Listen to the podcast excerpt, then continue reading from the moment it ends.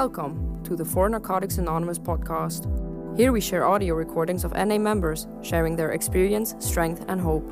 If you are a drug addict or think you have a drug problem, you are welcome to attend an NA meeting. Go to www.nahelp.org/meetings to find a meeting near you. On this website, you will also find more information about the Narcotics Anonymous program. Thanks for listening to this recording.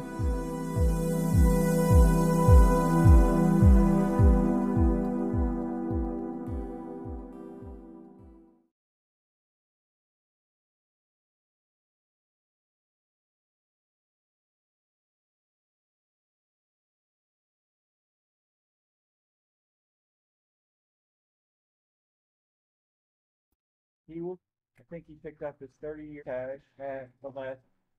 And Joseph has some things he's going to talk about. And at the end, we're going to have some question and answer sessions. So hold your questions till then if you don't mind. We are recording this. So during the question and answer period, please come up here and speak to the laptop. All right. With that, I'll introduce Joseph. I'm an addict called Joseph. Hey, how you doing, son? I'm honored to be asked to come and participate in anything. Before recovery began in Memphis, I was around, and being clean was just not cheap and dope. You take anything, drink anything, but the institutions that were in Memphis considered yourself clean as long as you weren't using a needle. And that was the first thing I let go of, and called an ambulance on myself because I thought I had accidentally killed myself. And instead of taking me to the hospital, they took me to a place called Tennessee Psychiatric, which is Memphis Mental Health Institute these days, which I think is gone now, and said that I was just crazy. I had an overdose. And from there, I went to, because I was living out of my car, and I went to the Salvation Army, and that's where I heard my first 12-step meeting that they were bringing into that meeting, and that's where I got on marijuana maintenance. So I stopped drinking then, and then that's all I did was pot, and that was leading me down the road to do other drugs, and it was about to kill me again. And somehow I wandered into the public library on McLean and found Narcotics Anonymous that the World Service Office had sent the name and number and address, PO box, and I called them collect, and they accepted the phone call. And that's when I began to get, after a week or so of calling every day, I got clean over the phone. And the fellow, Jimmy K., one of the co-founders of NA, was the guy that answered the phone there at that time. He was the only one in the office. We were small all over the world. At that time, we only had meetings in certain parts of the United States, and one or two little meetings in England, a meeting in New Zealand, and that was it. There were no meetings anywhere else in the world. And he told me that if I was going to stay clean, that I was going to have to start meetings and go and talk to institutions and tell them about Narcotics Anonymous and what addiction is and what recovery is. And he explained that to me. And from then, our first meeting was at Memphis House, which is a recovery center here in Memphis. That's the only place that would let us meet and have meetings. And meetings with there, I would have to go because it was only me. Pick people up, take them to the meeting, start the coffee, and go and pick more people up and bring them back to the meeting, and then do the same thing after the meeting. And that went on for several months or almost a year, I think. I'm not quite sure about that. And all this time I was calling Jimmy K. collect to stay clean and find out about what recovery was. And he said the next thing you have to do is in 79 is go to the 78, go to the World Convention in Atlanta, Georgia, where he said you're going to find other clean addicts and find out what recovery is really about. And so I didn't know what the World Convention was, so I went to it, and that's where I met my first clean addict other than myself, was in Atlanta, Georgia in 78, I mean in 79, September of 79. I made a note of that date to try to remember it. And there I met some people down there started talking about we needed a book of our own because we were using another fellowship's book in our meetings. That's all we had. And he said we needed to write a basic text on freedom from active addiction, and it was going to be a wee book. And I was thinking the wee book meant a real small book. and I went on like that for a long time because I didn't want to ask him questions. I didn't want them to think I was stupid, didn't know what being clean was and what NA was. But it was we, you and I, and everybody else, not a small book. And so I got over that one. And they would ask me how long I'd been around. I'd say, well, I've been around a while. Because I was real embarrassed and real intimidated. And I spent half my time up in the room, walking in circles, smoking cigarettes and freaking out. Because these people would come up and want to grab you and hug you. And the only thing hug meant to me is sex. So I thought everybody was looking for sex. So I was really freaking out. And he told me about this literature committee on Narcotics Anonymous and writing this basic text on recovery. And I could read this out of the Gray Book, which was printed in Memphis, Tennessee, out of a workshop we did here in 1981. And remember, that's only after June of 79 when I got clean. I went and volunteered in Memphis for everything, like we had a big fellowship. I was going and said, yes, we can do this and we can do that. This work is a product of 3 world conferences, which were held between October 79 and February of 81, Wichita, Kansas, Lincoln, Nebraska, and Memphis, Tennessee. In excess of 45,000 man-hours were expended at Memphis by more than 70 recovering addicts from 13 states to produce the final work. In addition, the Memphis Conference kept 9 typewriters, where were computers, 2 photocopiers, 3 cassette recorders, 2 telephones, and a dictaphone. Anybody knows what that is. In almost continuous use, and used over 20,000 sheets of paper.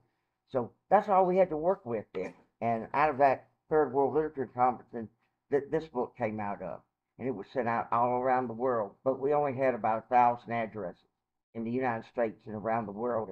Individual addicts into the office and this and that. They weren't even groups, they were just individuals. And we started getting input in, and out of input we got in Memphis, we had a conference over Thanksgiving in November of 81 that this book came out of, the approval form. And we picked Thanksgiving to do that so more addicts come and participate and have time off and could come and work on the book. We had it at Memphis State.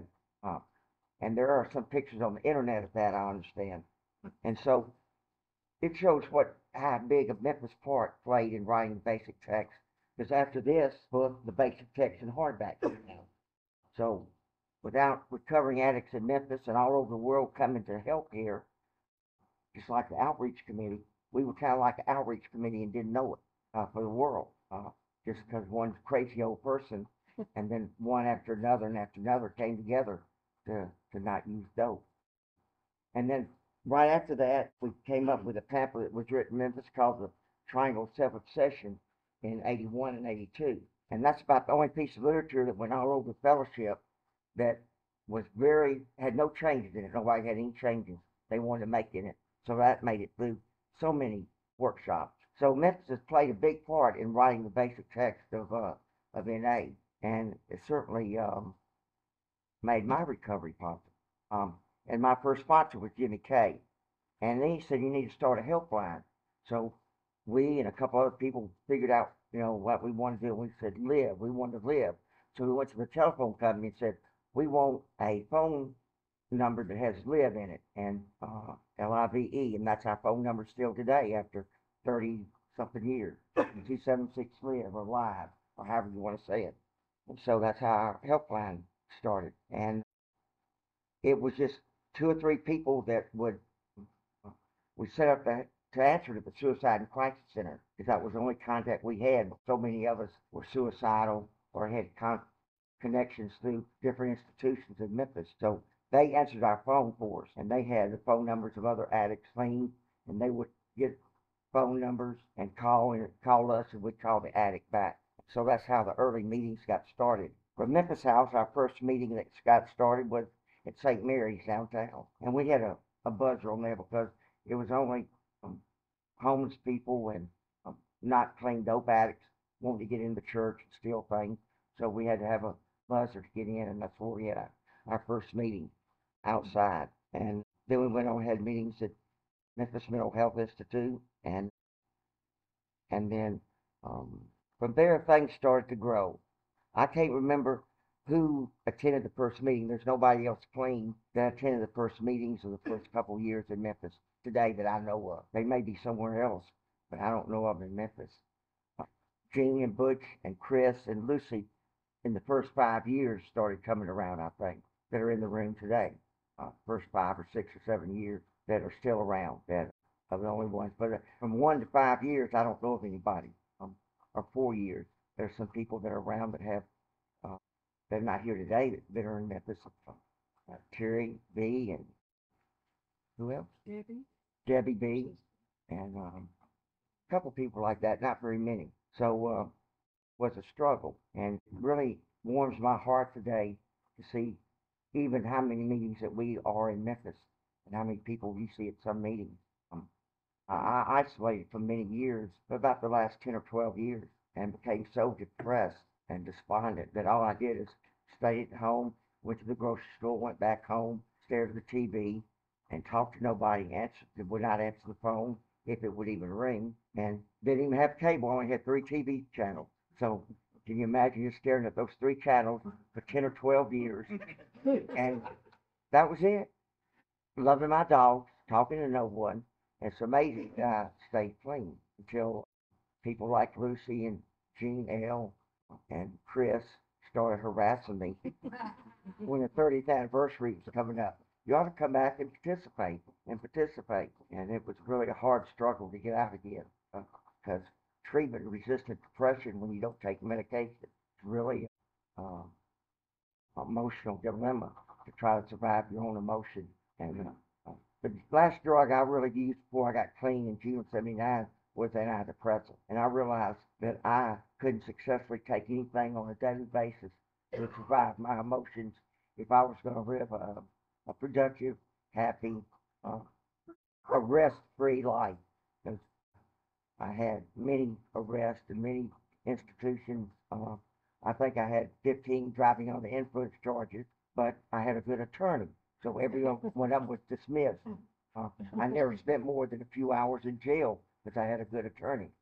And when my attorney finally said, "Proctor, no more, we're not going to do this," that helped me into trying to get clean, because without a good attorney, you were going to jail, and that's something I didn't want to do.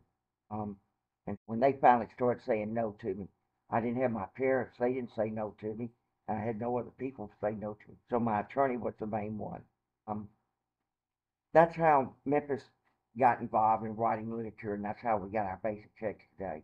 And golly, I don't know how many meetings we got. We're in almost every country all over the world. I see my old buddy Keith Norman back there. And one thing that the committee wrote, and a little outline here to help me, because I have that early onset Alzheimer's disease, which can be taken very well. And they really think that I might have Alzheimer's early onset. And that's something that really concerns me today, in keeping a good mental health attitude and trying to participate in life and be a better person and learn to love and to hug and all the things this program has taught me. Principles for personality has always been a big thing for recovery. It's mostly been, in my past, principles for my own personality, to get out of my own way, to be able to like myself, to be able to love myself, to try to apply that to other people in an unconditional way. So that has been a foundation of my recovery, to try to put my principles that I've learned in this program before my own personality. I learned to cheat and manipulate at a very early age. I remember in the first grade, I wrote a speller underneath the desk in front of me to cheat and not get caught. And I didn't get caught. So that was my first, I remember going back and doing inventories. I first learned to cheat, manipulate a little first grade speller in the desk in front of me. And then I went on from there to cheating off other people. And I cheated all the way through college. My college degree, my bachelor's, and my master's, I all cheated all the way through, or I wouldn't have gotten it. I had the teacher's editions of the book. I was able to con and manipulate and get those. They had all the answers in there. And sometimes they wondered how I got to that answer, because I didn't know how to do the work between the question and the answer, so I just made up crap. to get to. How in the world did you get that accent? Of course, I didn't tell them I had their teacher's edition, but it was a kind of manipulation all my whole life. And my parents were great enablers to me because I was the only child, and they enabled me to the fullest extent. I remember one year in 1965 when I graduated from high school, I had a full scholarship to Mississippi State University that I got falsely. I didn't stay down there but about a year because I spent too much time over at MSCW for women. And so I got kicked out of there. So my conning and manipulation was starting to run dry on me, and I was losing my ability to con and manipulate because the drugs were all in. That's a little bit about myself and a little bit about recovery in Memphis and how a big part that you can be proud of that Memphis Fellowship played in making Narcotics Anonymous what it is today, because it would not have had books as we know it today without what happened through addicts coming to Memphis, Tennessee and working on this literature. We would have had one, but who knows when and how, because before this book that we had started working on, we had the little white booklet and 5 pamphlets. That's all we had, and 1 or 2 clean addicts, and that's all we had in the world. And so Memphis can be real proud of the part it has about what Narcotics Anonymous is in the world today. And as we as a fellowship did this, I never wrote one thing in the book. I still cannot transfer my thoughts into paper. What I did is help arrange for the copy machines, empty ashtrays, go out for food, set the chairs up, the tables up, arrange for this thing or that thing to make a good atmosphere so other people can let their talents flow out and do what they can do. So anybody in any room can do whatever they can do to make recovery possible for themselves or somebody else. That is needed. You never know. That extra minute you might spend or that extra thing you might do might be a good example for somebody else as well as helping yourself in participating. We'd been up for 3 or 4 days in Memphis when Greg Pierce, one of the original members of NA, was in Memphis working on literature when this pamphlet, The Triangle of Obsession, came up. And we were so obsessed we decided to write this pamphlet. And back then you could do stuff like that. And then we sent it to the literature committee, which I was on. I think I was the treasurer of the World Literature Committee at that time. I'm even in the book here. Prove the point. So we stamped it for review only, printed it up with the printer, printed up in the exact format as the IPs, and sent it out just like that. But it went out to so many literature committees around the world, through workshops and everything, and it didn't even get changed, and it finally got approved. So God, good orderly direction, works in mysterious ways, and you never know what those ways are as long as you work on Hawk's maintenance, which was the early meetings we had. Don't get too hungry, angry, lonely, tired, or take yourself too damn serious. Hawk's maintenance with an S. Well, that's a little bit about me and a little about recovery in Memphis, Tennessee. And I'm grateful that y'all listened and participated, helping me laugh at myself. And I'd like to thank y'all for asking me any questions that anybody has from each other or to me or anything. We could open the meeting to that. Well, thanks, Joseph. Really appreciate you coming in. My name's Glenn. I'm an addict. And I'll get the question started by asking, did Jimmy K. ever come to Memphis? No, he was in such a, his health was in such a condition that he didn't go anywhere. He may, of all the time that I've been around, I think he was only able to get out one time outside of Sun Valley, California, where the first office was. Some other longtime members, Chuck Skinner, which was the original member, came to Memphis and participated, and Bo Sewell, who I met in Atlanta, Georgia, Bob Barrett, the first black member of NA Stay Clean, came to Memphis to help, but the main co-founder never was able to. But he did participate over the phone.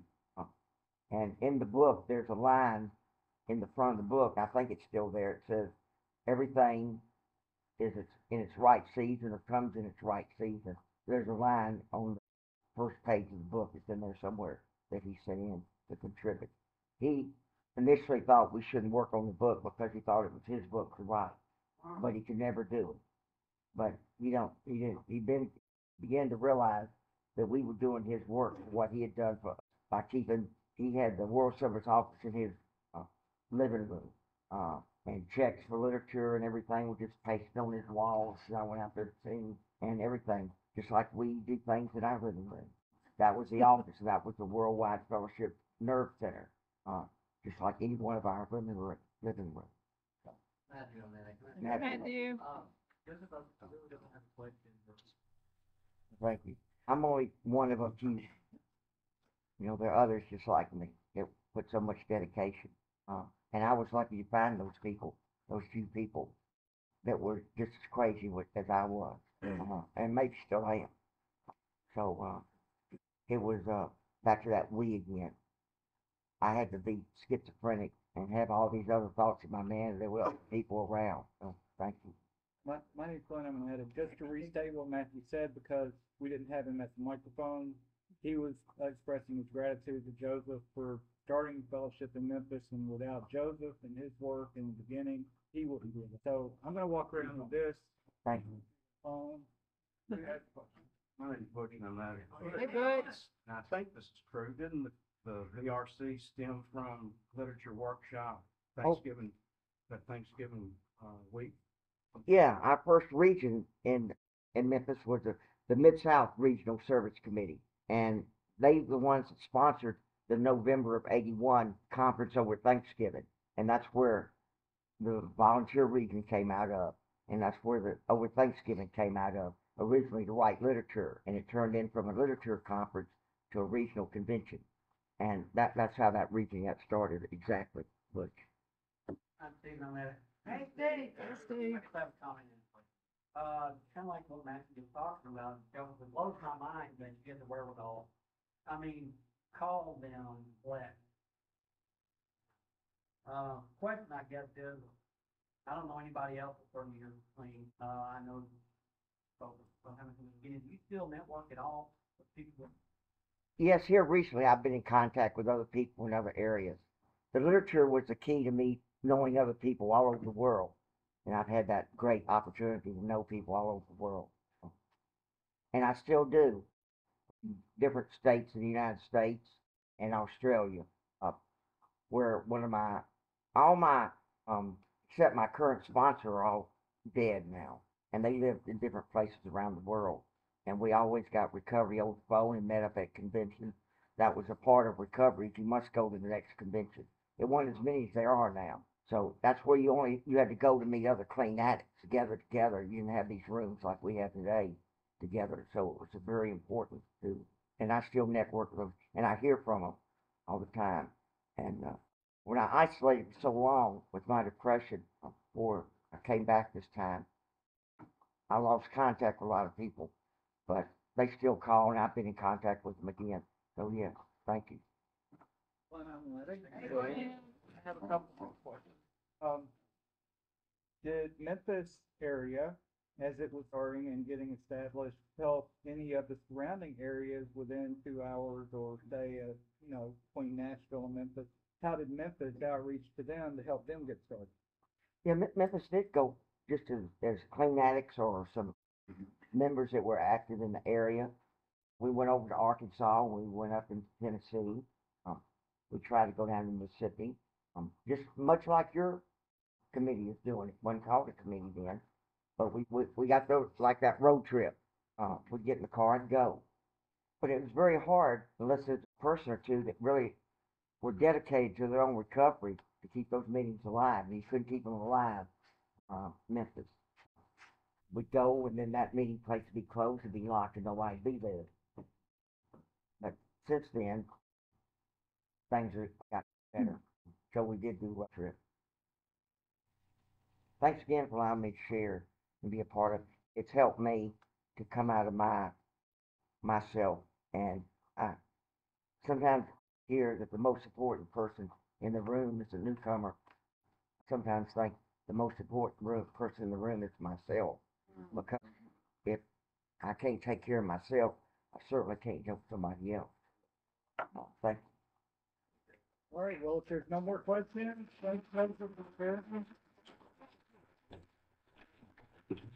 And thank you all for attending. I look forward to the next few months in the Outreach Committee. And it's really cool to hear someone who was in Memphis in the beginning talk about outreach between the world and us in the surrounding area. And be sure, and for phone cards, please stop by and put your name, claim date, phone number if you want to be put on the phone card. And unless you're 100% sure, don't put someone else down. But if you're 100% sure, you can put them down. All right, well, let's close.